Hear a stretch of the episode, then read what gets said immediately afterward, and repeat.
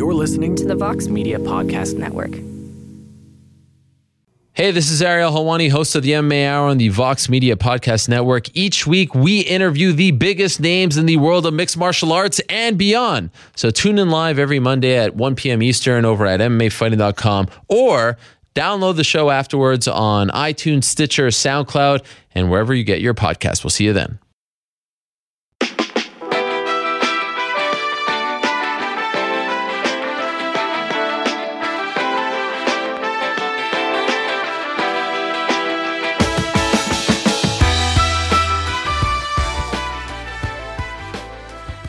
All right, welcome back to the Limited Upside podcast. Today is special because I'm actually joined in studio, this is Ben, by Mike Pina of Vice Sports, and Mike Prada is currently on the line Skyping in. So a little reversal of roles from our traditional setup. Uh, Prada, can you hear us? Oh yeah. All right. oh, excellent. Yeah. Excellent. I can hear you. excellent. And Mike Pina, welcome to uh, Vox Media. Thank you so much for having. This is an honor. The first time in person. It's good. It's good. It's very nice to see your face and uh, to hear Mike's lovely voice. Um, we need to talk about some stuff, guys. I was actually in London for the last four days.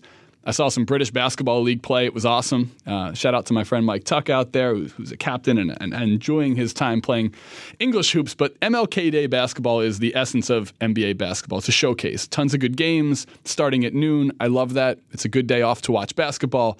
And so much happened yesterday. I feel like I got off the plane and I had to spend the rest of my day just catching up on what happened, let alone being able to watch the nightcap, which was.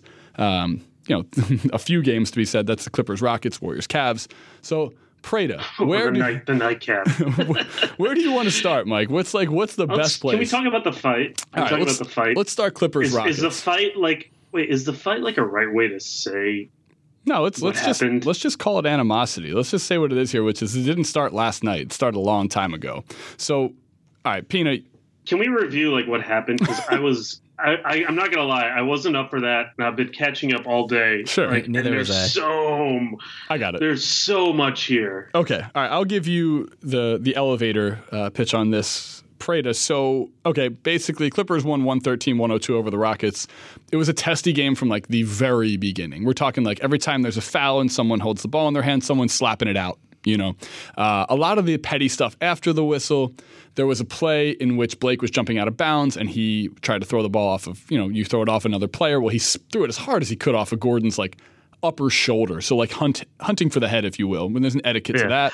Then um, there were a number of By the way, I've done I've done that in a game before. Yeah, when I I, was young, I th- I chucked it off some dude's head. You sure, and you don't aim for it. Like usually that happens. You'll see someone get in the face occasionally or the groin or whatever, but that's usually when it's more of a reaction. This was like Blake jumping with some time and throwing it as hard as he could. Yeah. Ironically, it hits off Gordon and hits Blake while he's out of bounds, so it was Rockets ball. Um, but that Have you ever done that before? By the way, have you ever done that? oh yeah, I mean many Either times you you ever throw. chucked it? I mean, like one time I tried to aim for the leg and I chucked off the dude's head.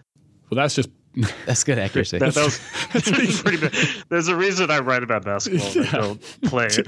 two left hands um, as a righty. All right. So the other parts of this were every time there could be contact between uh, Chris Paul and Blake, there was. Every time Ariza could find himself in some bit of a contact point, he was looking for it.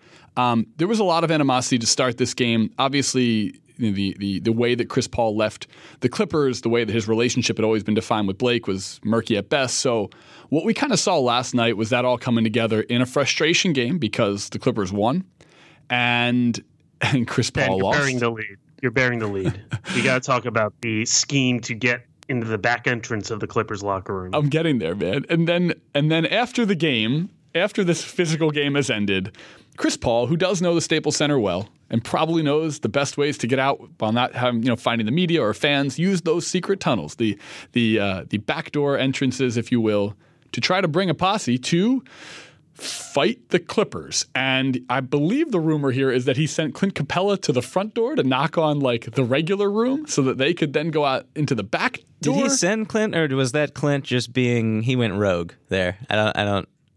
We Yeah. don't know yet. There's so many. There's there's reports or rumors that Chris Paul and Harden also got into it in the locker room. But bottom line is, a number. I think it was Green, Ariza, and Chris Paul went to looking for the Clippers, specifically Austin Rivers, who wasn't even playing in the game.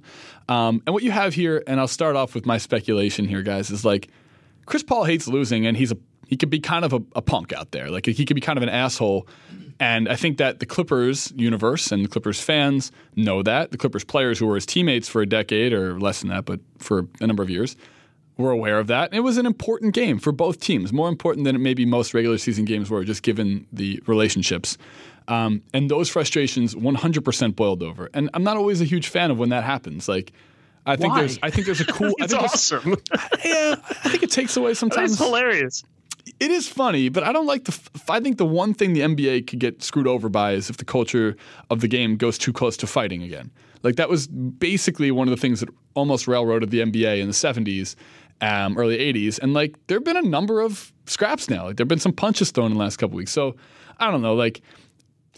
Pina, you tell me right now. Are you a fan of fighting? Do you like hearing all this extra shit that went on in this game? I, I'm just my, my primary takeaway is that people are too sensitive in the NBA right now, and this this speaks to like going back to like the All Star vote and how you know some players supposedly or agents or whoever don't want uh, you know the results of the captain vote to be released because they don't want hurt feelings. You have uh, you know Budenholzer flipping out at Dwane Casey a couple weeks back because a, a layup was scored in like a ten point game in the final seconds. Like, Damian Lillard with Chris Paul right. as well. Exactly. So it's just like you, you lost the game. Austin Rivers is talking, which sure that he has his, it's his right to do, Yeah. and you, you lost. Oh, I- so I left put up a with it. big part of this out too, which was Blake did brush up with D'Antoni. Oh, he got the f bomb. F bomb. Yeah, I mean, like, Yeah. but he physically like brushed him. I wouldn't say he pushed him, but and D'Antoni, to- uh, you know, uh, to Blake's credit, was a little bit on the court, um, slightly. But anyhow, that was just one other aspect of this, and, and D'Antoni was not super excited about that. To your point, Mike, they didn't. It's not like they barged through the front door.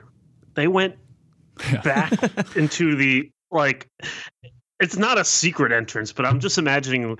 I'm just imagining Chris Paul as the general, like kind of conducting a battle plan. It's to all be like, hand okay, we're going to attack from this flank. We're, me and Trev and James are going to go on the right, and Gerald Green's going to go on the left, and Clint Capela, you're going to be like the balloon boy from uh, Ocean's Eleven. he, he, he sacrifices one of his teammates to get in there. He's like, Decker, just go, just go. Cover us. But like you know, it's it's it's fascinating though, man, because like this is a, a, a potential matchup that could happen in the playoffs. Looking more and more like it as the Clippers play better and and the Rockets uh, stay around that you know two three seed. Um, they are two versus seven right now. is that what it would be right now? Two seven. So I mean, look, that would be that'd be great. I mean, talk about taking the, the uh, rivalry to the next level. And the other thing is the the Clippers role players, the guys who Doc has been maximizing right now. And I got to give credit where credit's due.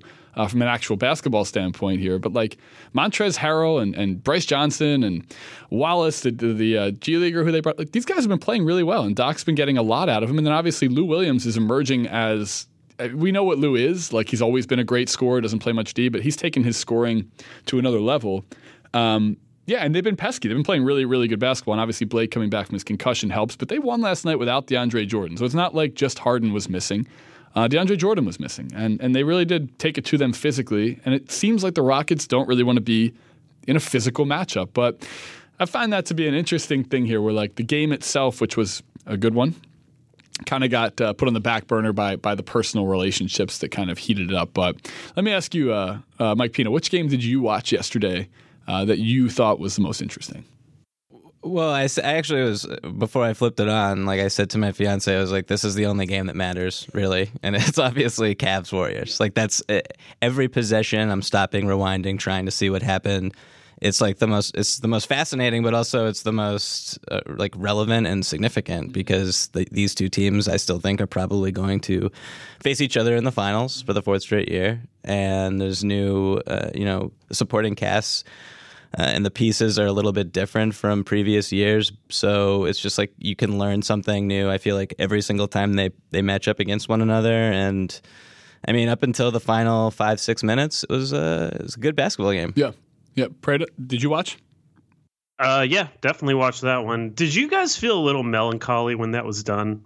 That game, that felt like, like I don't know. There, I think saying that the rivalry is dead is too much, but that felt a little bit like game four in a sweep series when the home team like kind of comes out with everything they've got because they have nothing to lose and they just I said it on Twitter, and it was it felt like a marathon runner trying to sprint, and they just got outkicked at the end. Mm. That's kind of what the game felt like to me. Like this was like the game, the sweep game, where we all know who the better team is. One team comes out really spirited, but just runs out of gas, and I felt a little sad.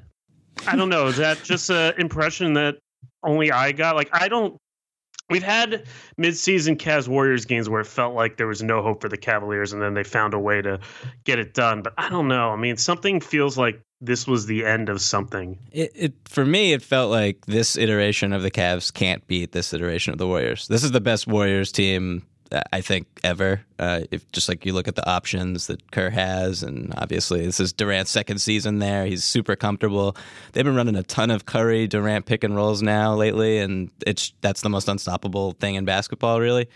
So I mean, from my perspective, it's now what trade or what move is Koby Altman going to make? And you know, there's a lot of options that you can discuss. Uh, you know, moving the Brooklyn pick. I, have been a big advocate for that to happen, and I, I mean it would be kind of silly not to. I kind of think I understand the argument against it, but if your hope is to keep LeBron James, the only chance to do that is to win the title. You're not going to win the title unless you move the Brooklyn pick. So it's pretty open and shut to me.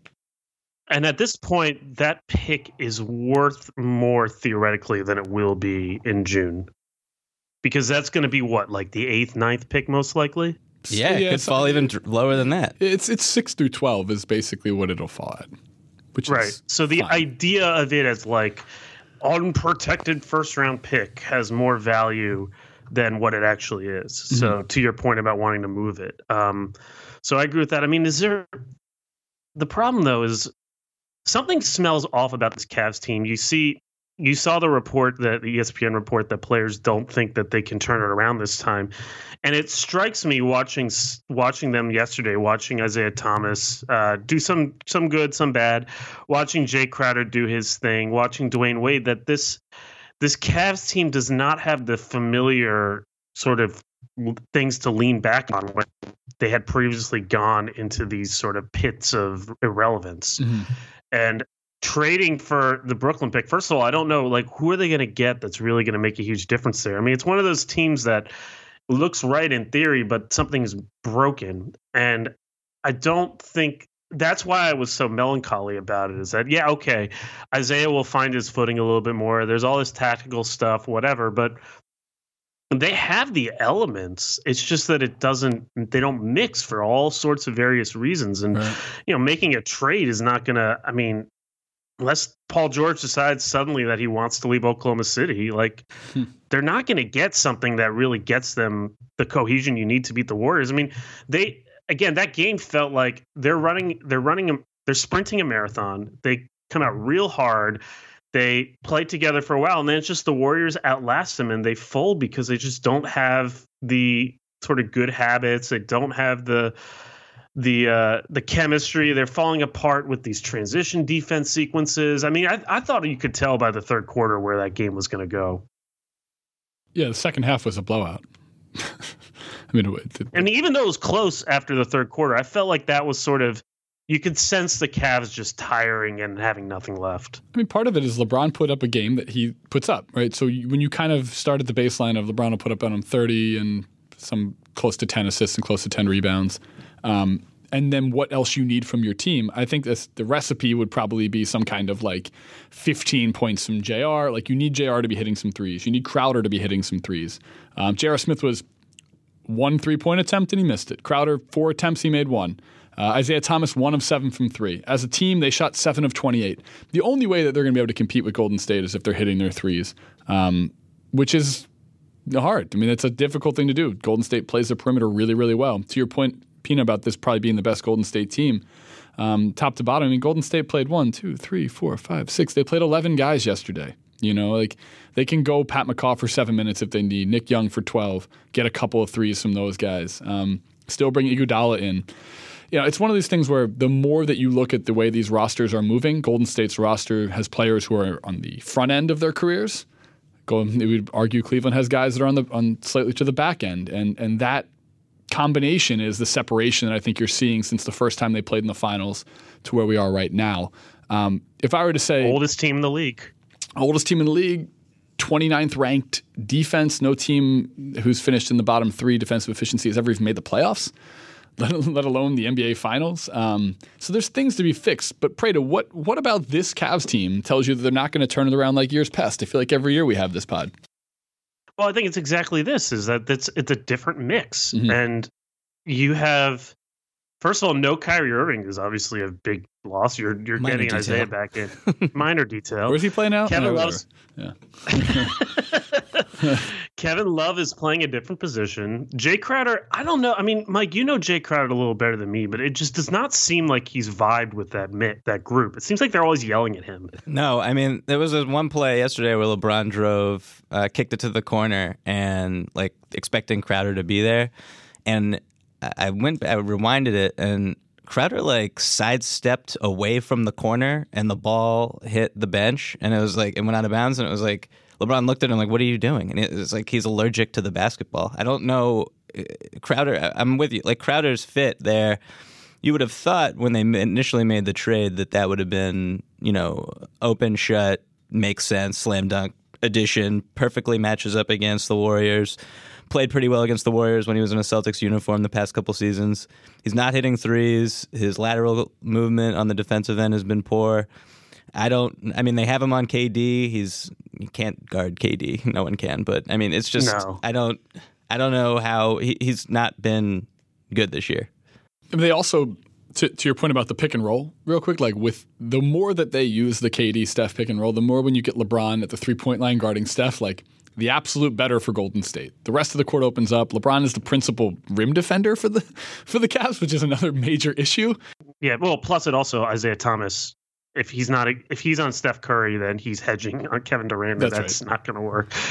I mean, Thomas took 21 shots last night too. Like he's still getting his reps up right now, trying to get you know his feet under him, and, and that's definitely part of this.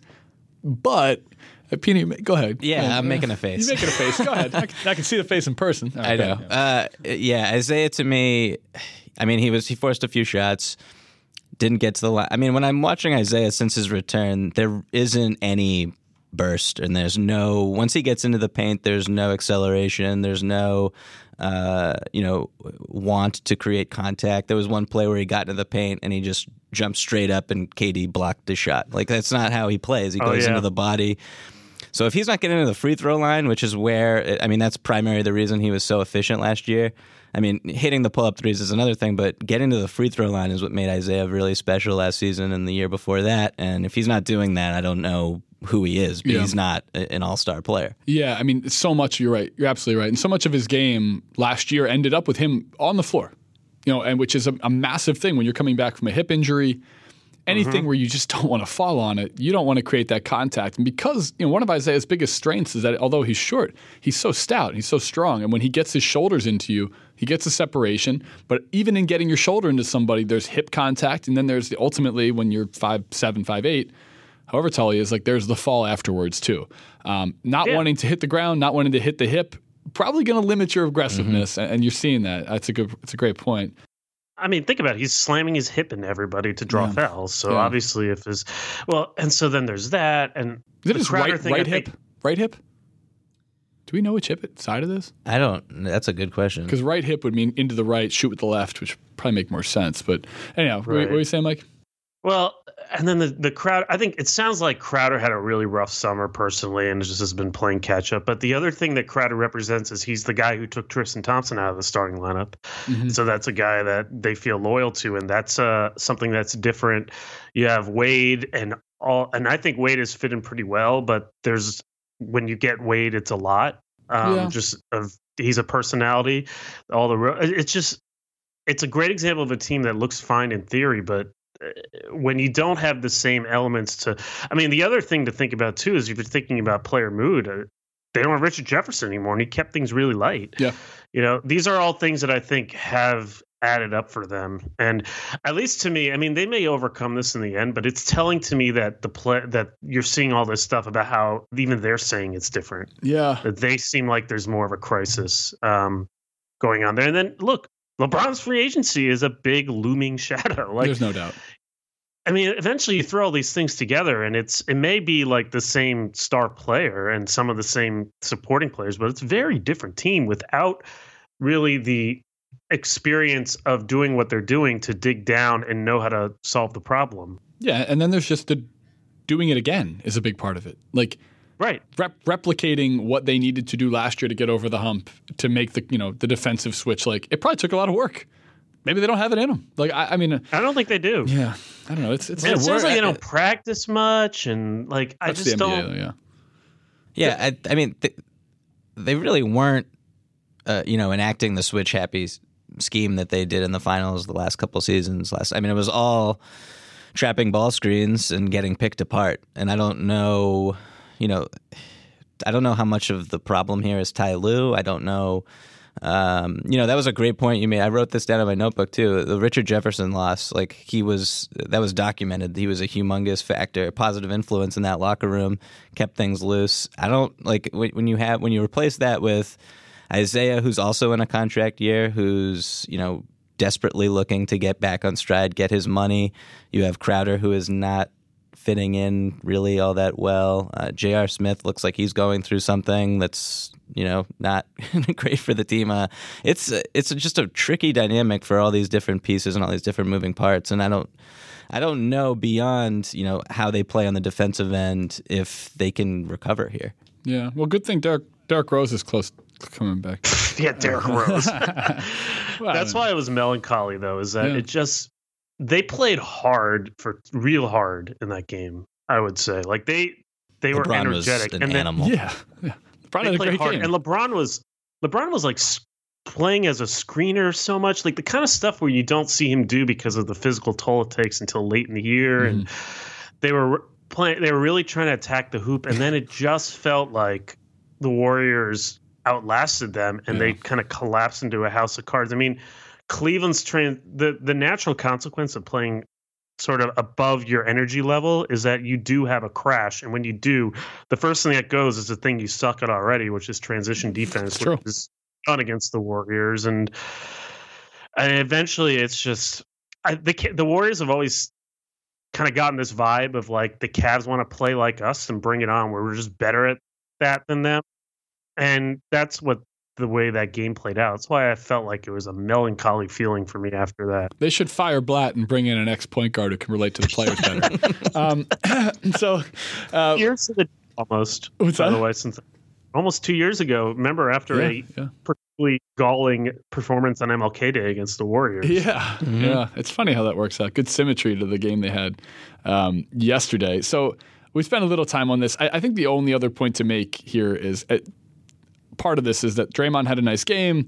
Durant, Curry, Thompson. When when the four of those guys, are, you know, are playing. There's really not much any team can do. And it used to be that we had a thought that, well, Cleveland, because LeBron, because what he gets out of other guys, like they're the only other team who can maybe affect that. And it's appearing that they're in the same boat as we talk a lot of times, but in the Warriors scale now, like where do they compare to the Warriors as opposed to like they're the other team with them? Um, Right, like at the end of the day, Draymond and Iguodala combined to go 0 for 9 from deep, which is what you need to beat this team. Totally. And it, it doesn't matter. But like, at, and also at the end of the day, the Cavs are probably going to go to the finals. So as as much as we're talking about how you know Let me ask you it's that. raining, Yeah, uh, oh, let me okay. ask- Sure about that? Let me ask. Let me ask. Are you sure about that? I'm- um, I I'm think sti- this is a worthy discussion. So we, we all have our fandoms. I'm a Sixers mm-hmm. fan. Prade's a Wizards fan, and Mike Pina is a Celtics fan. And and let me ask you guys both this. Pina first, with the fan hat on, but also like the objective. I follow the sport and cover it nationally. Like, would it be more fun and more interesting to see a new team, a young team, get a crack? The Celtics. Yes. it would be a lot more fun for me, even though, I mean, my favorite team would probably get blasted in the finals. um, no, I mean, look, I, I still think that at the end of the day, Tyler said it when he was asked about if he thinks the Cavs are the best team in the conference, and he said yes because they have the best player. I agree with that. When you just watch LeBron just decimate the young, I mean, Jaylen Brown trying to guard LeBron James is one of the saddest things you'll ever see. Um, it's it's. I, I don't know how I was looking at some of LeBron's numbers with regards to uh, how he performs with a day or two of rest and how he's performing this year on the second night of a back to back. And I mean, it's a huge disparity. And in the playoffs, you don't have to worry about the back to backs. The schedule is more suitable to you know his game and and the age uh, core of, that team. So I don't. I mean, it is a discussion for sure, especially when you look at how the the Celtics have played uh, the Cavs this year. Like they have youth, they have athleticism, they got three point shooting, uh, they have Kyrie. Um, but at, at the end of the day, like it's just it's LeBron, and he's just kind of this equalizer who just Still. trashes them. Yeah. yeah. Yeah. Can't forget about Toronto, by the way. I know everybody Toronto. does, but I mean, they the the Warriors just played two East contenders in on the road, and which one was the far better game? Lowry didn't play either. And Lowry didn't even play in that game. And there is a the, to the question of whether it'd be more fun um, if it's someone else. I think the answer is yes. But what I really want to see more than anything is whether the Cavs win or not. I just want to see that East playoffs where it's clear that LeBron is sort of like the the 98 Bulls, 87 Celtics, 88 Celtics style like kind of this is the last dance of LeBron as LeBron and there are a lot of challengers that are eager to take him down and I just want to see if they can actually do it or if LeBron can dig deep Mhm. and find something else. I mean, you're talking about again. This is an interesting East. The, the Celtics are a really interesting team with Kyrie now. Um, Toronto, we've talked about. Uh, Mi- do you see that Chuck, Bu- Chuck said yesterday that he's basically that he thinks Milwaukee could beat the Cavs? Hmm. That's Did you see that? Yeah, I don't, I don't agree with him. I That is didn't- ludicrous. But it, wouldn't you? Doesn't Milwaukee kind of feel like that second round, you know, push to six, seven game type of team that's like going to wear LeBron out type of team? Especially when Parker comes back. I'm leaving the Wizards out of this because they don't deserve to be in any conversation. uh, with the way they're playing. And you know, in Philly, maybe if they're coming up, I just I want to see that East playoffs where each series it feels like the Cavs are on the the end of their rope, and Yeah. how do they kind of dig deep? That's what I want to. That's what I'm entertained by. Whether they make it all the way to the Warriors, I mean, that to me is the only real drama. Because the Warriors, unless Houston can kind of get their shit back together and stop, and maybe scheme to break down the Warriors' defense instead of breaking into the Clippers' locker room, um, or if San Antonio gets if Kawhi gets healthy and they can kind of finally get their team together. I mean, we all know the Warriors are winning, so really the intrigue, I think, is in like what the the last dying gasp of the LeBron era, whether it's now or whether it's in two years. When is it? That's what I'm most I mean, interested and then we forget too. Like last year, there was optimum rest for LeBron in in the, in the NBA uh, playoffs. They lost one game on their ro- road to the uh, finals. So like that, a harder playoff slate. Maybe they get pushed to six in the first round. Maybe they get pushed to seven in the second Ooh. round. Then what do they have left? Should they make it to Golden State? You know, after the conference finals, a harder conference finals. It's just you know, last year was a good opportunity for them to split or to get that you know three to uh, sorry two to one advantage over Golden State and know that the worst they could do should they see them another time would be to split four finals. Now it feels like they're angling closer to being the team that got one after some miraculous play, you know, coming back from three one and a lot of things went their way, but ultimately they they just weren't really as good as Golden State. I think one thing that when we talk about the playoffs, by the way, and I know you mentioned like where Cleveland falls, I think it's actually really important that they get the two seed. Um, and I know part of this is like it depends on what happens on the back end, but there could be some really difficult matchups. Should, like you said, say Milwaukee gets the four, um, or you know- Miami. Miami is right now Yeah. closing on them for the three. yeah, in which case I hope the Sixers get the six because we we could take them in the first round.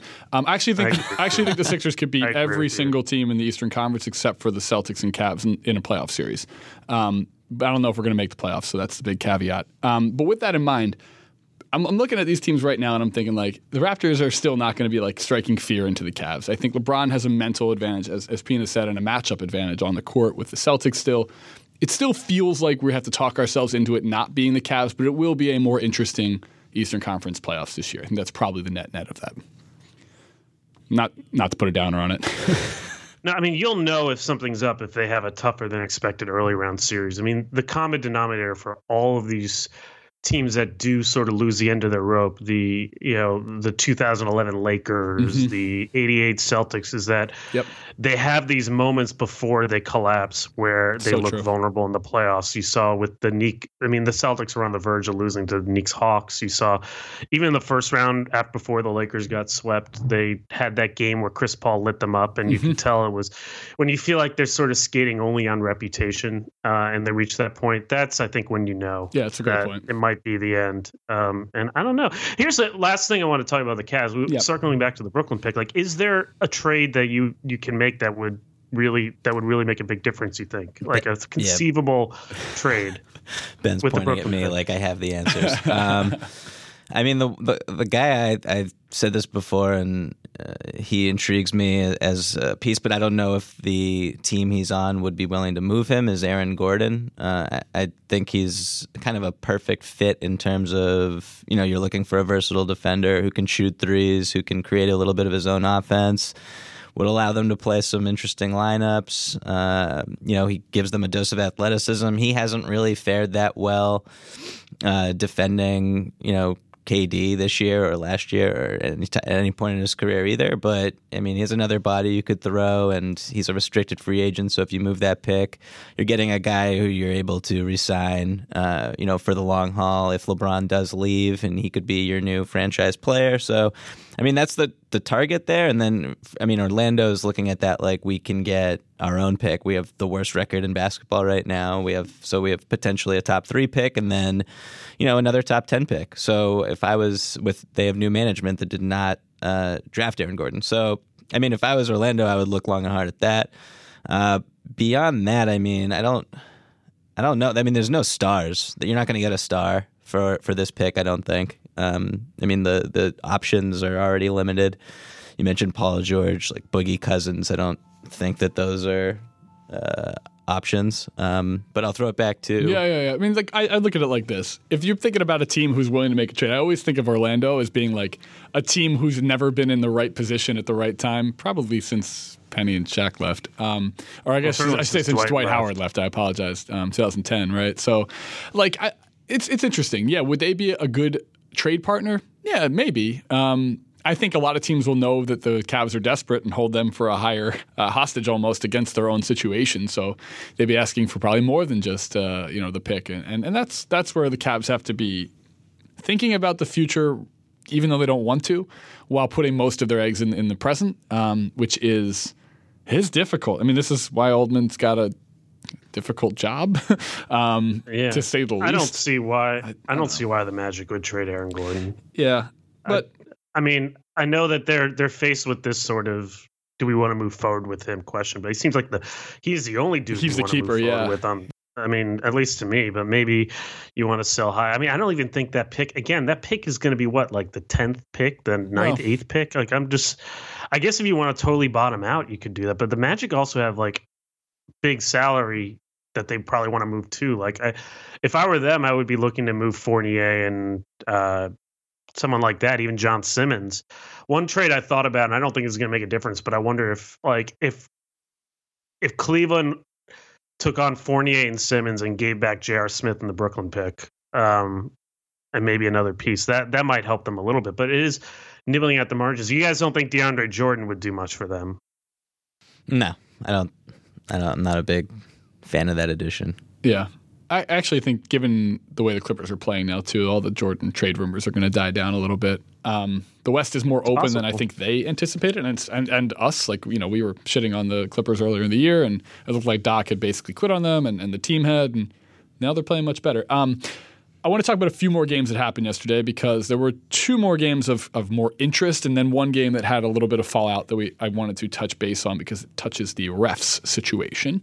Um, yes, Are you going to talk about uh, the other fight that happened yesterday? Yeah, I'm gonna- between Kyle Lowry and I mean, it wasn't a fight per se, but yeah, that's the first game I wanted to mention was the Sixers finally beat the Raptors uh, this year. They're one and three against them. Um, they won 117, 111. They blew another 18 point lead. Every game, it feels like they're up 18 on everyone. I mean, 22 up on the Celtics. They've been they've been up big this year on the Rockets. I mean, you name it, the Sixers have been up big on them. Whether they win the game or not is, is notwithstanding. Um, but they did hold on to win last night after completely blowing a third quarter 18 point lead. Um, and in that, Lowry, who is back from his back issues, his hurt tailbone and some back spasms, so definitely a little bit sensitive to his back, was getting some physical play thrown at him. One of the things that Ben Simmons has started to do, and, and you see this because guys have been getting a little more frustrated, a little bit more in his face lately from a personal standpoint, is because he's he's a bully on the court. And Lowry has always been a bully of a point guard. He's a very, very physical player and didn't like getting kind of shoved, you know, around the rim when there were rebounds going up and fighting through some hard screens, things like that. It eventually bubbles over at the end of the game and they both get tossed and Lowry and Simmons, you know, gesticulate like meet me in the locker room, which in NBA history, no one has modern NBA history. Not named Jerry Stackhouse. Yeah, not yeah, right, true. Not named Jerry Stackhouse. Um, you know, people don't go scrap, and there wasn't any. And part of this is Lowry was playing at home. I'm sure he had a lot of friends and family.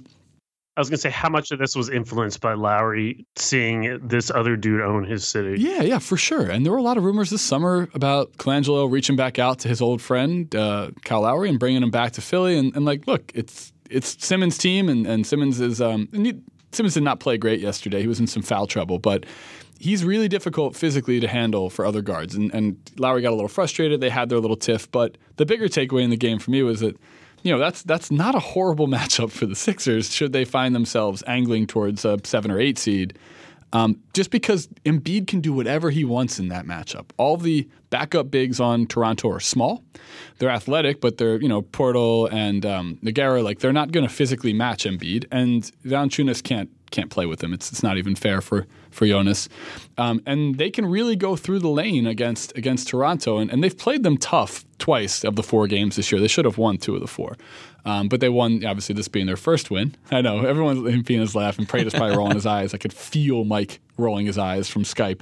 It all, it all makes sense in theory. It's just yeah. Toronto also has a very has a ton of guys that you can throw at Simmons, and they can pack the lane so easily on on uh on the Sixers. Yeah, yeah with their length. So thus I mean, blowing I an 18 know. point lead. But other takeaway, McConnell has been really, really good this year. I, shocked. Three years ago, you can find tweets from my Twitter handle where I was like, "Can't believe this guy's in the NBA," and I'm working at Vox. But he's, Do you want that dude playing heavy playoff minutes though? I'm fine with it. Yeah, Like as good I- as he's yeah. playing, as good as he's playing, if they try to roll out those McConnell Simmons BS lineups in the playoffs, the- they're going to get smoked. Yeah, but the Sixers understanding that our best two man game that we have is when is when McConnell plays off Embiid. They're really, really fun to watch together. Um, He's Right. a season. player. That's all I'm saying. I mean, he might be. I've never seen him play in the playoffs like everyone else on the Sixers team. uh, we'll have to wait and see if they're playoff guys. But that was a fun game. It was good for the Sixers to get that get that win against the Raptors. And ultimately, the Raptors have been playing really, really well lately. And they should just be happy that Lowry's back was a minor issue and, and that he's back playing. yeah. Um, And the person we have on wrote about the Raptors recently. oh, I uh, did. DeRozan, didn't, did I- you not? I did write about Demar, and uh, was fantastic. He was 0 for 4 from the behind the three point line yesterday, so Yeah. that was wonderful. but, this year has been lighting up the Sixers from beyond the arc and the league in general. yeah, no, uh, he he got really. Speaking of T.J. McConnell, they got testy yesterday. they did. Um, yeah, no, Demar's been playing great. I mean, when I look at the Raptors, they're just so much deeper uh, than the Sixers. I think they would just come at you in waves with the options that they have. No one in the world can guard Joel Embiid one on one. So that I, I agree with that point. I agree with you there. Um, but when you double and help, and and, and I, I was trying to track yesterday. I was on a train back from from Boston, uh, watching that game, and I was trying to track uh, how successful the Sixers were when the Raptors actually did give Embiid a hard double in the post, and they turned the ball over quite a few times, uh, trying to reverse it. So The I Sixers mean, had 22 yeah, they turnovers were, yesterday. They were pretty sloppy. Yeah. Which is every game. They lead the league in turnovers and fouls, which definitely does not help for winning formula. The Wizards yesterday said, "Hold my beer to that." Yeah, I'm like, Did you want to talk about that? Because I actually want to make a Wizards Raptors analogy here. so- that I think it's worth thinking about. I just wanted to know real. To, I'm going to get right to that. I was going to say Bulls beat the Heat 119 111, but the Heat have been playing really, really well, and, and they were due for a lapse. And the Bulls are now, but by no means an easy game. They're they're a tough team to play somehow. Um, so kudos to the Bulls, and we'll have Ricky O'Donnell on to apologize to the um, general management of the Bulls at some point um, in the near I saw- future. The Bulls, I saw this conversation. I think it was a Matt Moore driven thing, but Oh. it was actually kind of made me think for a second. Would you rather have the Bulls young core or the Lakers? That's a good question. Um, I think it's interesting that this is a question, right? so I mean, you're so- talking Markkanen, Dunn, LaVine, and uh, Portis? face? Portis, and I know, I know, no, not Mirotic. He's not the young core member. There's someone I'm forgetting. Maybe, maybe like whatever versus Lonzo, Ingram, uh, Kuzma, uh, and all that. Like, which one would you take? I think it's actually a more a tighter question than I originally I mean, thought. you're probably thinking about it like Valentine, maybe. I don't know. I don't see see the young guy. no you're one thinking of? forgets somebody. Somebody obvious. The Denzel Uh, True. Valentine, Jordan Holiday, Clarkson. Grant, Nwaba. I think you got everyone. Portis is the other young guy, but you know. Anyhow, Markkanen's Markkanen, LaVine, Dunn is is the core there. You, you would have mentioned. So I, probably probably the Bulls big three there, big three, uh, young three. Um, it feels like a no brainer. I'd say like Dunn over Ball, uh, Markkanen over Kuzma. I, is Randle included in that? Did you include Randle? Yeah, I don't, I don't probably not. I don't I know. wouldn't. like, would you? If we're including Randle, we got to throw in Mirotic. Yeah, yeah, exactly. Right. Yeah, I mean, it's Dunn is older than Lonzo, so I mean, Yeah, much of course. older, he- Dunn so there's also a ceiling. league. Yeah, it's true. He's, he's a young, a young old. Um, all right, yeah, that's that's close. But I just wanted to bring that game. But I don't want to stand too long on that. We'll, we'll have that discussion another time. Um, real quick on uh, let's touch that game. The Bucks 104, the Wizards 95. Uh, Mike, you just made a like a, a noise with your. What what does that mean? Does that mean you, you had a point to make about the Wizards neglecting to play basketball yesterday? a sigh. Right. I, what what about are- that game? I didn't watch it. Um, well, it's like the same old problems. It's it's not just this game. It's that in crunch time they just don't know what they're doing. You know, it's the same stuff that how they lost to Utah and how they blew a huge lead to Brooklyn. And I mean, when I think that this is this game was the breaking point for a lot of Wizards fans. This is like, guys, what are we doing here? You know, we have the talent. Like, why are we squandering this? And maybe I mean maybe I need an outside perspective on this, but like it seems uh it seems amazing to me. And I look at as a Wizards fan, I look at Toronto with so much envy. They're both teams that are built around two players that I don't think I think they're very good, but probably not like the top top tier of the league. And yet one team, despite winning more games and going just as far in the playoffs, has committed and successfully undergone a culture transformation. They develop players. They keep they make it so that they're they're both a similar level of team, but one it feels so much better and they don't overachieve. And then the other, it's like they have a better record against good teams than bad teams. They're blowing so many games that they should shouldn't blow. They're underachieving. They're not vibing. They're with the exception of Mike Scott, they're not really getting like the above performance from you know the guys, the supporting cast. They're constantly talking and not doing. You know, they just do stupid stuff at the end of games. I mean, they should not have lost that game. They were winning. So, what is the difference?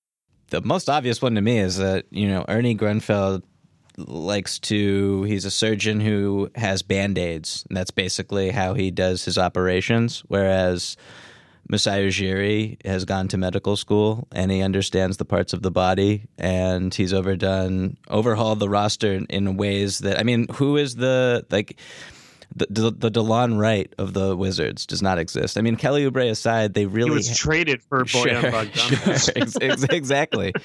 Um, so I mean, effort aside, I mean, every time I watch Markieff Morris play, it's it's just getting sadder and sadder and sadder. But like, you need a like a, a Satoransky to be your Delon Wright. You need someone to be your VanVleet. Van Fleet. You need.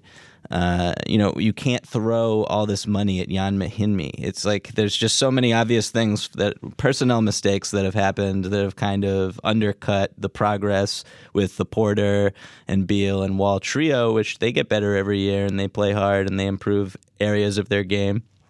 They need improvement, but I mean, there's just no support system behind them. There's no there's no safety net, and the the Raptors clearly have that behind Lowry and DeRozan with all the guys. I mean, when Lowry went down, it's like okay, next man up, and these guys are really good, and they can throw all these different lineup combinations that make a lot of sense. That you know, Pascal Siakam is just like a guy you can throw on the floor for 15 minutes and he will have a positive impact, even though he can't make threes. So it's it's just they don't have any of these players. They don't have any of these athletic young guys.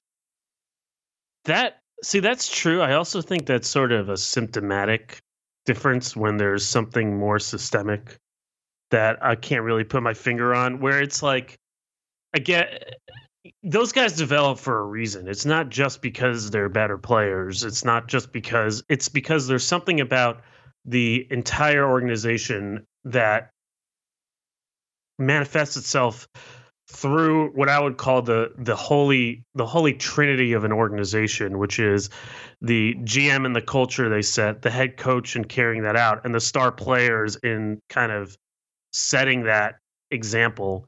And in all three of those areas, I just think I know it, it kind of does boil down a little bit to the difference in approach and band-aid versus uh, you know, prescriptive sort of that sort of thing and expectation setting, I you know, and and all of that. But there's something to me, it all comes down again to that holy trinity. I mean, you have a GM that sets a way that permeates throughout the whole organization. You have a coach that they're committed to that is able to adjust without fearing that his job is in jeopardy or whatever, and they don't necessarily panic. And then you have two star players that, frankly, are committed to the cause, that they are able to, they like each other. They're willing to make sacrifices. I mean, Lowry has sacrificed a hell of a lot. Pay, getting them paid is not the issue. They're all paid. So what is it? Some there's something broken with that Holy Trinity, and I don't know. I don't know if you can point to any one factor that kind of causes these things to happen. I think it kind of all kind of permeates, and then because of that, you're now making band aid moves, and you're not developing the the people you have to develop. I mean, I think all three of those guys have got to look themselves hard in the mirror and wonder what exactly is the deal. I mean, one of the big problems with the Wizards fans now is like why why doesn't Otto Porter get as many shots as he does while Wall and Beal kind of brick their way in crunch time? I think that's sort of symptomatic of another problem where there's something missing with those top two, with the coach and with the organization's emphasis that I mean, they're committed to those dudes for a really that's, long time. so that that's sort of the thing. Yeah. It's just frustrating. They have as much talent. They should be the third best team in the conference. Yeah. I mean, it's a, it's a yeah. It's a good, it's a well constructed team on paper. Yeah. It really is. Like it's a team that makes sense yep, without all the the personality and chemistry things. Like they have two really good guards, a passer and a shooter. They have a great glue small forward. They've got a quality center, 25 minute game center. They've got some interesting bench guys that can put up points. They've got a good coach. They have sort of that four five swing piece. It just happens to be one that I don't think is very good, but they have it. They have a team that's like right at the cap. They have it's it all looks fine, but it doesn't play fine. Well, maybe that's maybe that's why fans are, are like you in this place of like, what do we want out of this team? What are they supposed to be versus what they are? And then ultimately, Mike, like what's the future of a of a team who is the third best right now while their guys are emerging into their um, not emerging into their prime, but they're a little bit below the age where they'll get into their prime. But is this ever going to be a core that competes to win a championship? And these are like short term versus long term, and they all kind of take in this murky place where there's a lot of uncertainty. Yeah. yeah. Do you know what it is too? It's like it's like they, they get a taste of getting to that level and then they trip their way down. If they I think you, you compare them to a team like Miami. Miami I, I posted this record this uh, on Twitter at one point. Like Miami's record versus bad teams and good teams is exactly what you'd expect from Miami. They're really good against the bad teams, and they kind of come yeah. up short against good teams. The Wizards is totally flipped. I think most Wizards fans would rather have a scenario like Miami's. You kind of know what you're getting there, and you can come to terms with it. The problem is that there's this endless feedback loop where they they scratch the surface of doing something more. They talk about it. It's like I said this in our. It's like check constantly checking Twitter to see, and like maybe one out of five times you have a response in your mentions. That's very. And depressing. that one time, that one time is like what makes you want to keep coming yeah. back. But you know, you'd rather just never have a response, and you know what's going on. Yeah, yeah, a good Twitter analogy. Um, although I would like to get into talking more about the Wizards. Maybe we push this to another pod, as well as the Thunder Kings game, not that interesting, but the offshoot uh, offshoot of it, which is uh, Carmelo Anthony saying he's done with the referees. Maybe we should spend a little more time on another podcast discussing the greater state of the NBA players versus referee, NBA coaches and players versus current referee situation because it's getting to a point which is different than I remember in the past, where players truly don't believe in the refereeing or, or, trust that the refereeing will be consistent night over night. And I think most people who write about it and follow the game closely would agree. Um, but unfortunately, we do not have any more time. I mean, so real quick, uh, real yeah. quick, it's like it doesn't this come back to, to Mike's point at the beginning that everyone's being a little too sensitive. Sure, bad refereeing play, helps players, those. refs, like yeah, but bad refereeing whole, like, heightens statement. that. Yeah. No, that's what I'm saying. Like the ref statement that was like these people are being disrespectful sure, to sure. us, and but then also the players like reacting to every call. I yeah. Mean, Well, uh, yeah, look, the the infiltration of flopping and the the way that ref players want to have those conversations with refs that used to be only had by coaches, like sure, that's a part of this, but. I don't know. I do want to talk more about this, but we do have to run. Unfortunately, Prada. I know you can't can't see the urgency. Hmm? Like they, don't, I don't, I don't find myself noticing more ref fuck ups this year. if you look close Maybe. enough, yeah. Peanuts. Yes, that's a stat. That's an actual stat that you can find in the book in the uh, box score now. Just uh, RFUs. Am I wrong? Am I wrong? no, I mean I'd have to go back and diagnose it. But we do have to get out of here, though. Unfortunately, we have much more to talk about. We will have Mike Pina back, hopefully in studio again, and hopefully with Prada in studio as well, so we can all sit here together. But Prada, again, thanks for joining us on the on the magic of Skype, man. Good luck with the rest of your week. Thank you. All right. And uh, hey, Mike Pina, thanks for coming in, man. Welcome to the Vox Media Studios and uh, goodbye. Always. Thanks for having me. awesome. Cool. Well, uh, we tackled a few. goodbye. goodbye. and, and, and we have to run uh, as we're being bumped out. But with that in mind, this was a little MLK Day recap of the NBA. Tons of good stuff this week. And uh, we'll be back potentially later in the week, if not, same time next week. And until next time, this is the Limited Upside Podcast.